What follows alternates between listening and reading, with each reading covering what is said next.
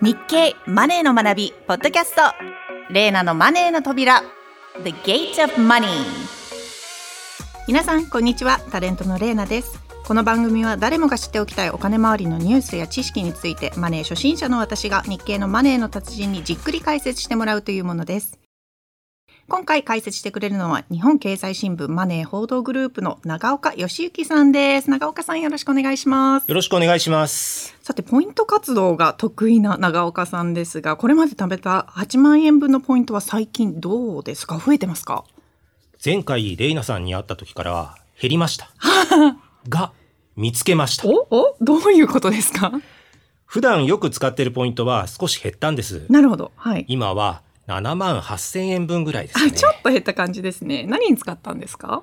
ジュースとかうん。コーヒーに交換しました、おおポイントを使うと実質半額ぐらいで商品と交換できるクーポンというのがありまして多分50本以上交換したと思います。50本。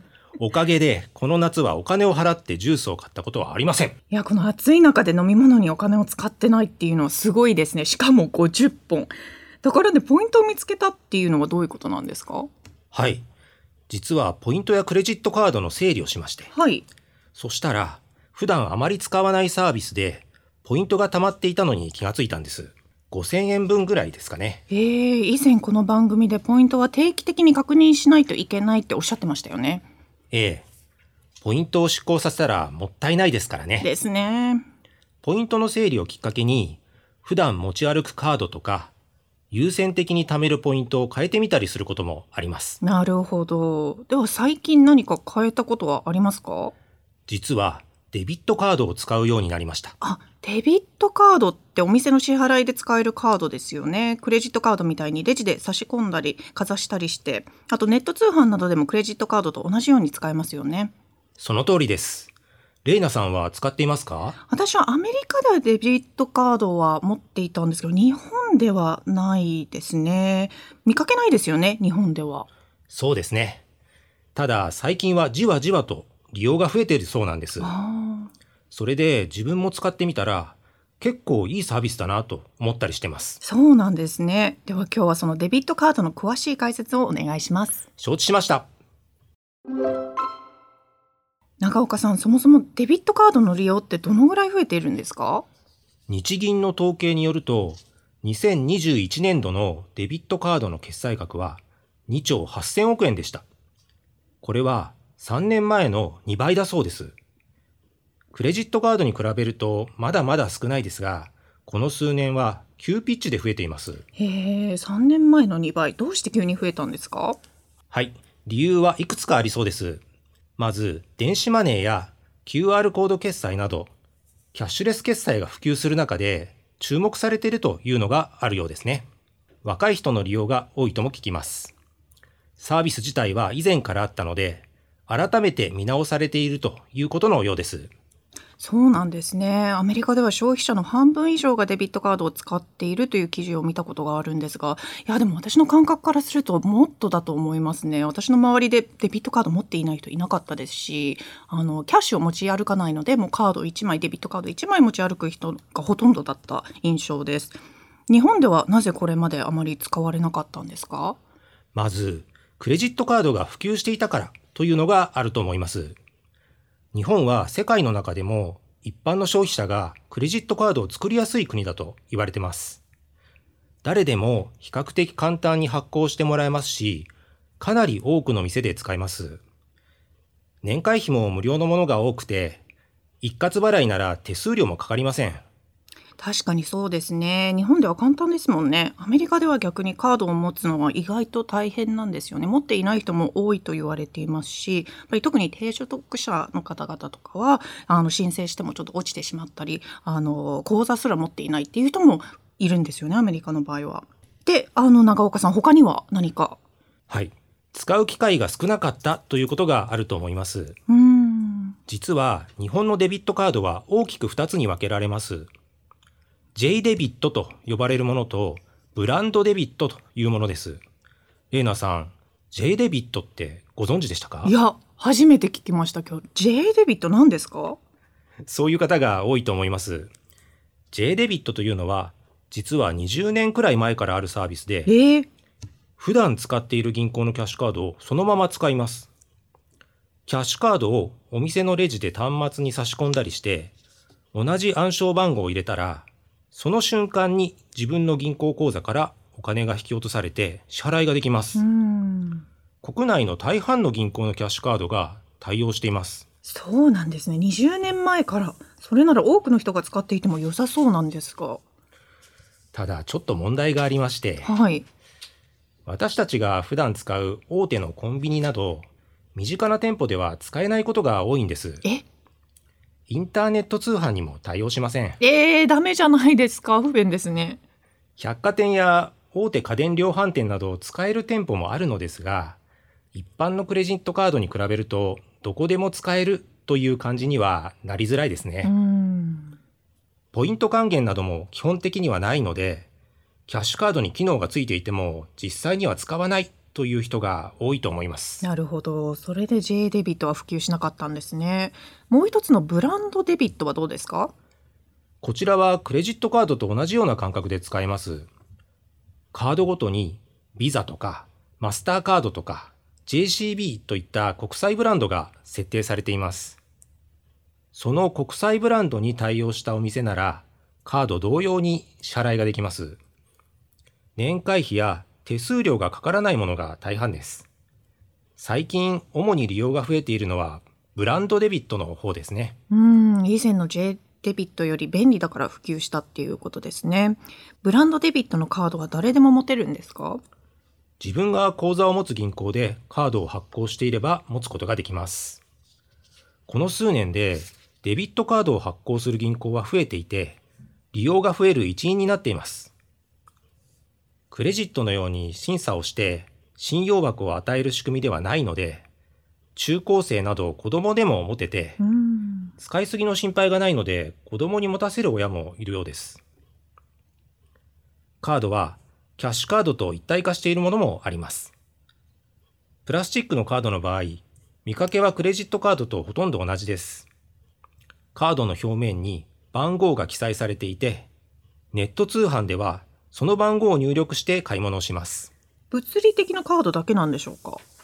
いえ、インターネット銀行の場合は、プラスチックのカードを発行せず、スマートフォンにバーチャルのカードを表示するものもあります。ちなみに私が使っているのがそのタイプです。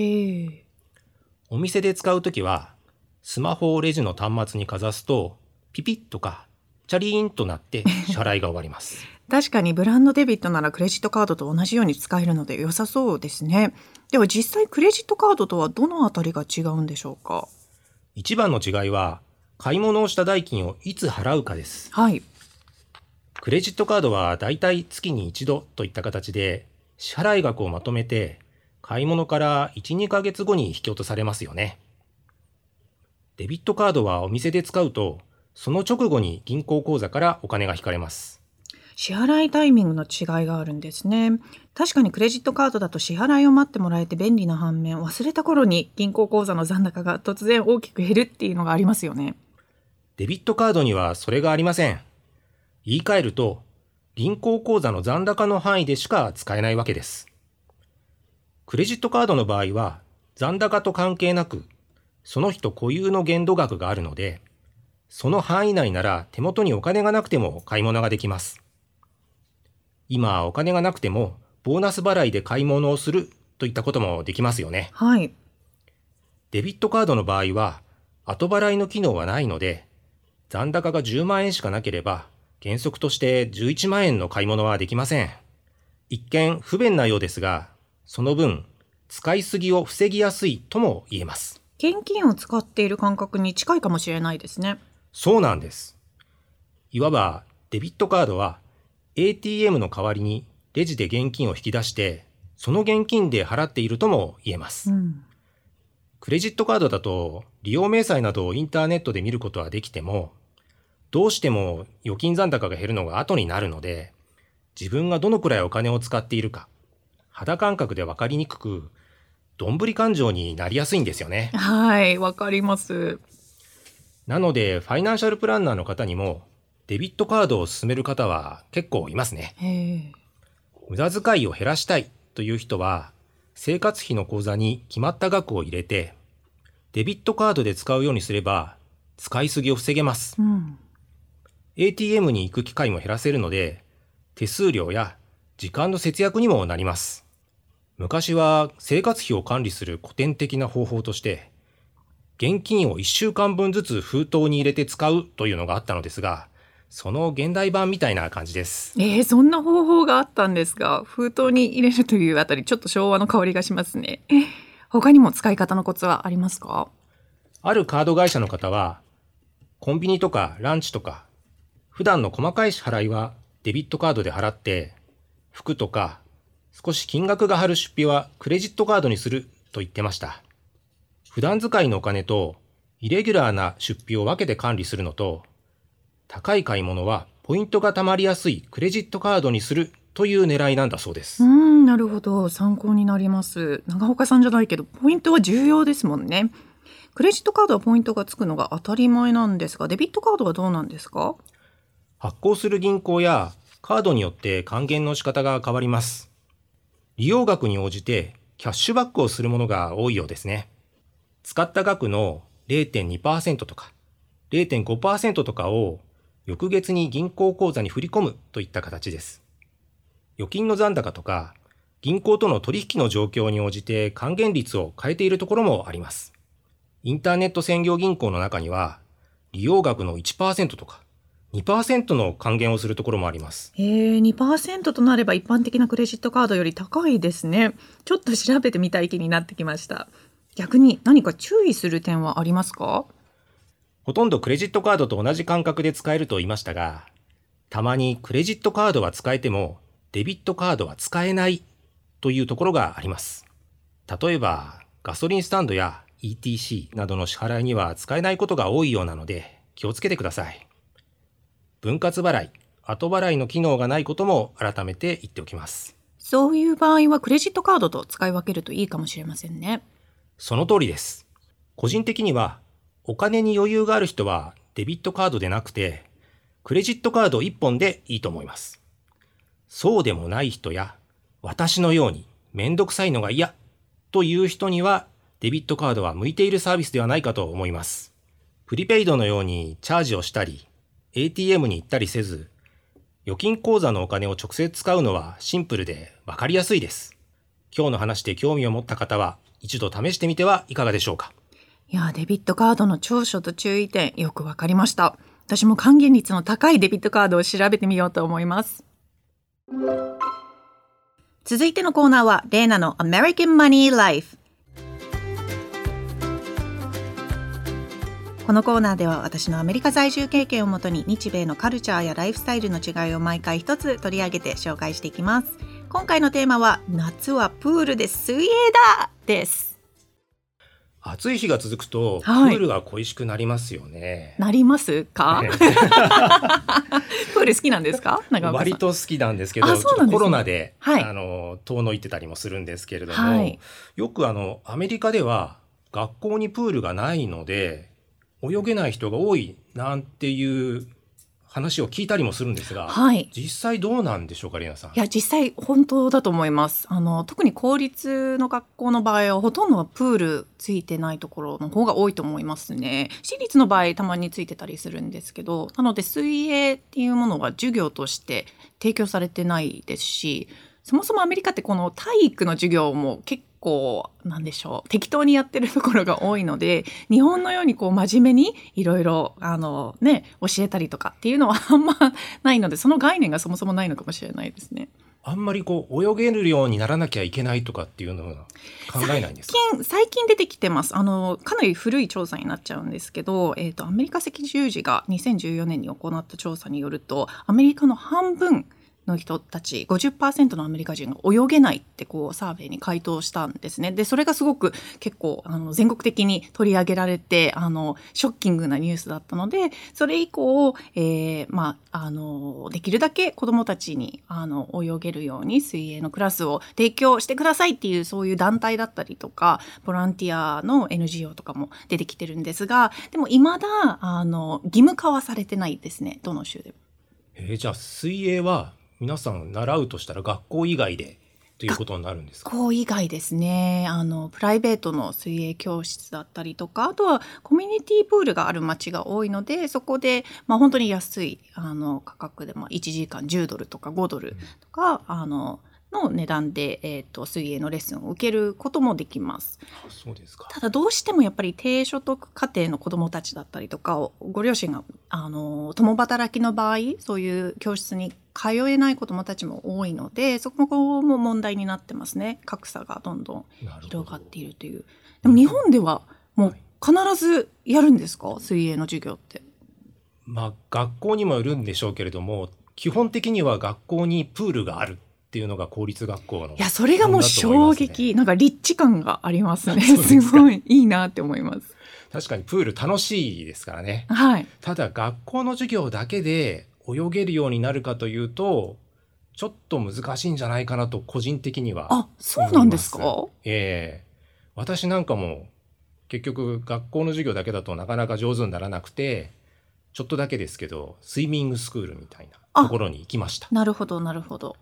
でなんとか泳げるようになってよかったなというところなんですけれども。そうなんですね。学校側のゴールとしてはな何なんですが、まあ、例えばクロールができるようになるとかあどこまで決まってるか正確にはわからないですけれどもなんとなく小学校のうちに25メートル息継ぎができるようになって泳げるようになりましょうみたいな感じだった気がします。なるほどなるほど。でも長岡さんはそれじゃ物足りないと。いやいやなかなか25メートルに行き着かなかったので。行き着かなかったので。そういうところにそのスイミングスクールのところに行って、えー、なんとか小学校5年生ぐらいで泳げるようになりました。えー、私もあの小学校あ、まあ、中学校ぐらいまでかなあの水泳スクールに通ってたんですけどそれ以降全然もう泳いでないので大人になると泳がないですよね。あの、プールとかに浸かることはあるんですけど、で、わーって騒ぐことはあるんですけど、本格的にクロールでこう泳ぐことはないので、ちょっと久しぶりに泳いでみたいですね。私も泳ぎたいなとは思ってるんですけれども、コンタクトレンズを入れるようになってから、ちょっと遠のいちゃった感じがわかります。私もコンタクトなんで。ゴーグルとかね外れちゃうともうなんかコンタクトレンズがどっか行っちゃうとかあるあるですよね。そ、ね、えー、それが悲しいので。でなんとなく足が遠のいちゃってるな。確かに。でもまあ暑いですし最近ちょっと行ってみたいですねまた。そうですね、はい、浮かんでるだけで楽しいですよね。行きましょう。はい日経電子版のマネーの学びではこれから資産を増やしたいという20代から40代の皆さんに向けた記事を多数用意しています最後に私たちが作っている紙面の特集もご紹介します8月20日付日本経済新聞長官マネーの学び面のトップストーリーは資産運用局面の変化に備える。日経ベリタス8月21日号の関東特集は資源高は終わらない。日経マネー9月号の特集はお値打ち上昇株です。紙媒体も合わせてよろしくお願いします。長岡さん、ありがとうございました。こちらこそありがとうございました。では、レーナのマネーの扉、次回もお楽しみに。